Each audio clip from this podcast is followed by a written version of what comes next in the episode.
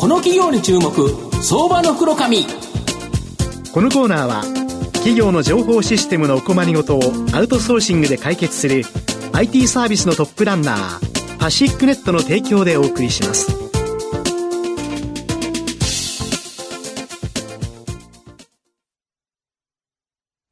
ここからは相場の福の神こと藤本信之さんとともにお送りします藤本さん、こんにちは。毎度、相場の福の神こと、藤本でございます。よろしくお願いいたします。よろしくお願いします。今日ご紹介させていただきますのが、証券コード5582、東証グロース上場、グリッド代表取締役社長の曽我部勝さんにお越しいただいています。曽我部社長、よろしくお願いします。よろしくお願いいたします。よろしくお願いいたします。グリッドは東証グロースにちょうどですね、2ヶ月前の7月7日に上場。現在株価がですね、3225円、32万円少しで買えます。東京都港区北青山の東京メトロ表参道駅のすぐ近くに本社があるインフラと社会をその先へこれをですね、ミッションに AI、人工知能のテクノロジーを用いて、社会インフラの課題を解決する企業という形になります。まあ、今ご紹介したように、御社は AI テクノロジーを用いて、社会インフラの課題を解決する企業ということなんですが、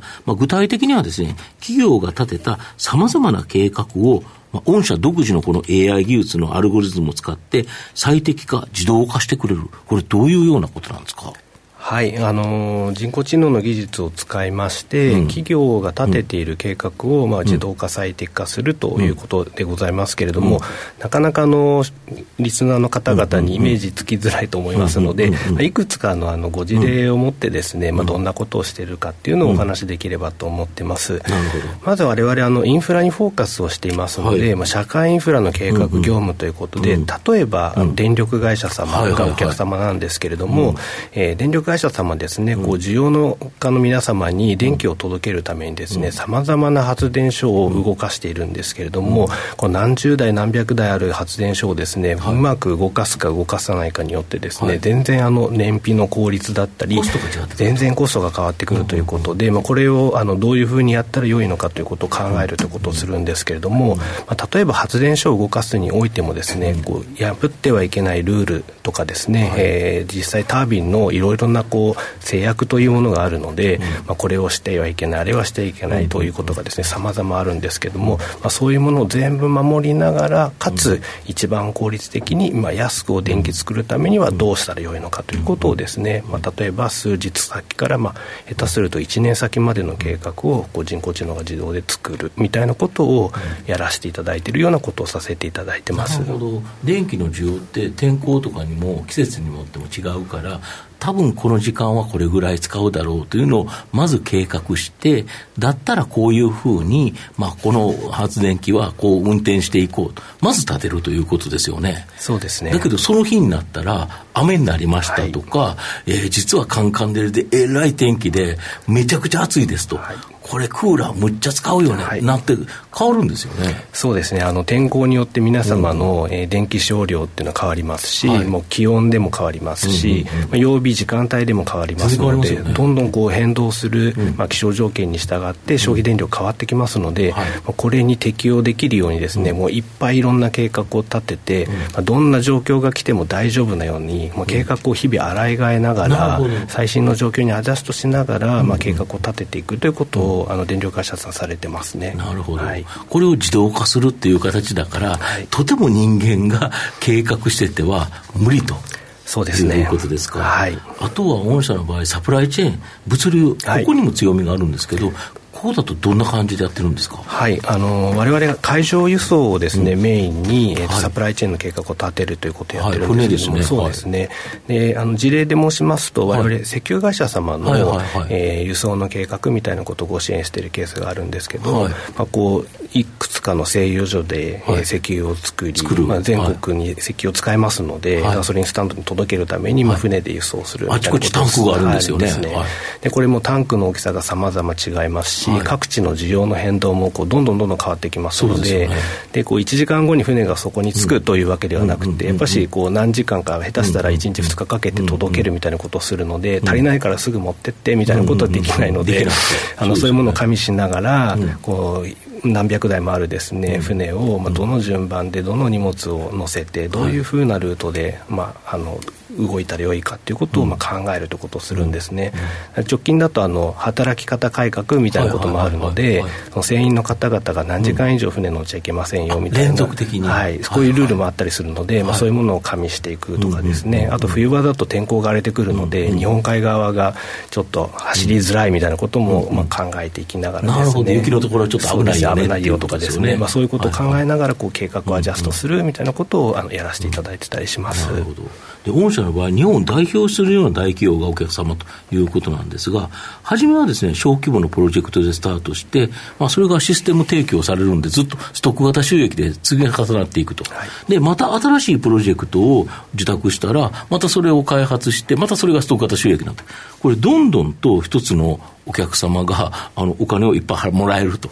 い。う形になっていくっていう感じですか？はいそうですね、あの我々まずは AI のエンジンを作って、まあ、それをシステムに載せて運用サポートするということをさせていただくんですけども、うん、企業の中にはですねさまざまな計画業務がいっぱいございます、いっぱいありますね、あの人員の計画があったり、輸送の計画があったり、生産の計画が、まあ会社の中であの計画を立ててない会社って日本にはないんじゃないかなと思うぐらいですね、いろんな計画があるので、まあ、こう1個作って終わりというよりは、やっぱり違う計画もかな社内の中にこういっぱい転がってますので、まあ、そういうものをこうどんどんどんどんですね、ここに載せていくということをさせていただいてます、なるほど。またある業界で成功したシステム。まあ、これをですね、その同業他社の特に横展開でできる。これも大きな強みだとか？そうですね。あの特にインフラはですね、うん、やっぱオペレーションが似ているというのがまあ、それはそうですよね、はい、先ほどの電力会社の例でいうとなんとか電力となんとか電力でそんなに大きな違いがあるかというと発電所の数とかそういうのは当然違うかと思いますけど、は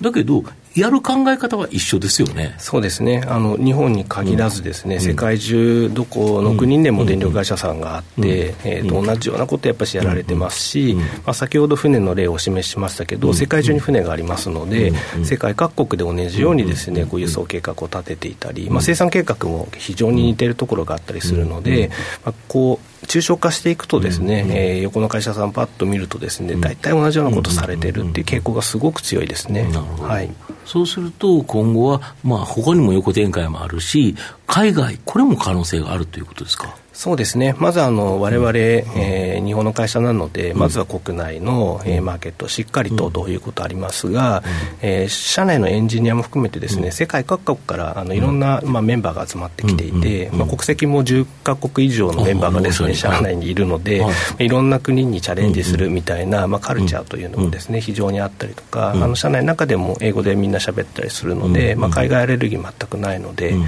あ、海外へのチャレンジはですね、ぜひやっていきたいなというふうに思ってます。で今まではこの生産をしなきゃいけないとかでコストを安くしたいと。まあ、こういうことが大体主にで考えられたと思うんですけど、最近ではこの緊急時対応の BCP、まあ、事業継続計画とか、二酸化炭素の排出量で環境にも配慮しなきゃいけないとか、めちゃめちゃ考えることが増えると。そうするとやっぱ御社の活躍の場広がるんですか？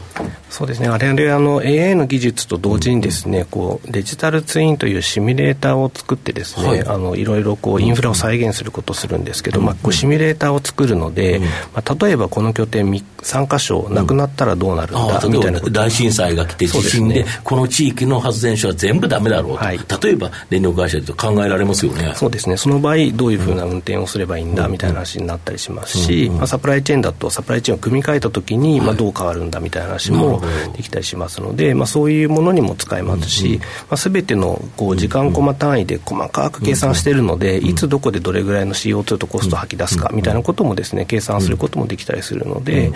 計画のために使うのもですねオペレーションの計画ではなくて将来の投資計画であったりとか、まあ、事業計画のまあ改善性を試すみたいなことにも使えたりします。なるほど、はい、御社の今後の成長を引っ張るもの改めて教えていただきたいんですか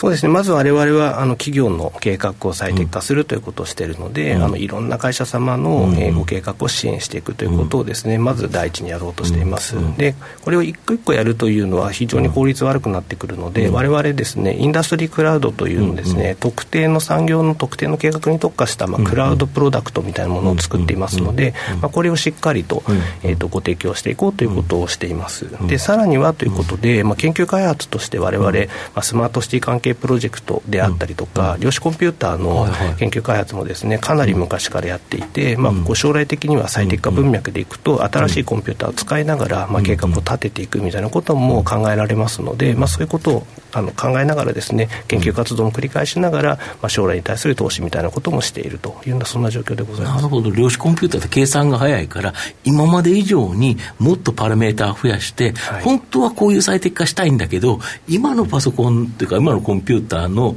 計算能力だと間に合わないと、はい、そしたらまあこのパラメーターはちょっと使わないでおこうかっていうのが今あったとしても、はい、量子コンピューターだったら何でも計算できちゃうかもしれないってことですよね。そうですね。まだ現時点ではですね、量子コンピューター実用化よりまだ遠いんですけれども、うん、2030年前後になると使い始められるかなっていう印象を持ってますので、まあ、そこに向けてですねしっかり準備していきながらですね、そういうタイミングが来たら、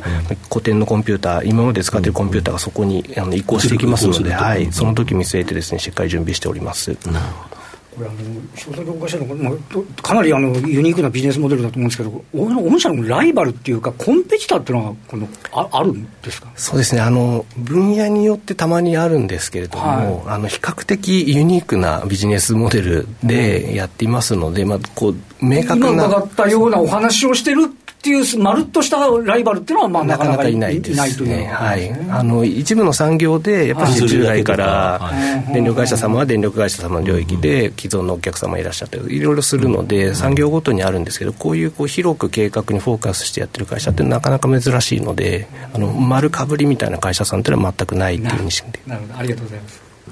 まあ、最後まとめさせていただきますと、グリッドは企業が立てた様々な計画を独自の AI アルゴリズムによって最適化、自動化して、えー、自動化してくれる上場企業では、まあ、オンリーワンの日トップ企業になります。最適化、自動化のプログラム提供のため、積み上げ方式のストック型収益となります。既存工学の新規プロジェクトや同じ業種への横展開で、今後もですね、高成長を期待できると思います。まあ、海外展開でも大きな成長が期待できるため、中長期投資でじっくりと応援したい相場の福の神のこの企業に注目銘柄になります。今日は、証券コード5582東証グロース上場グリッド代表取締役社長の曽我部勝さんにお越しいただきました。曽我部さんありがとうございました。ありがとうございました。藤本さん今日もありがとうございました。どうもありがとうございました。